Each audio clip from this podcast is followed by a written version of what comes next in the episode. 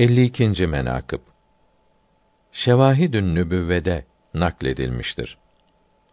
Abdullah rivayet eyler ki İbrahim bin Salim Mahzumi Medine-i Münevvere'de valiyken her cuma halkı minber ayağına toplardı. Kendi minbere çıkıp Ali Yülmürteda radıyallahu teâlâ an hazretlerine dil uzatır, kötülerdi.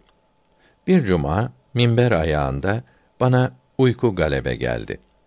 Rüyamda gördüm ki Rasulullah sallallahu teala aleyhi ve sellem hazretlerinin mübarek kabirleri açılıp kâfurdan elbiseler ile çıkıp geldi. Bana hitap edip buyurdu ki: Ya Abdullah, seni bu habisin kelimeleri üzmez mi? Dedim ki: Evet, üzer ya Resulallah. Ama ne çare? Hakimin hükmüne itaat ediyorum. Buyurdu: Ya Abdullah, Allahü Teala ona ne yapacak? Bak gör. Gözlerimi açıp baktığımda gördüm ki minberden düşüp helak oldu, öldü.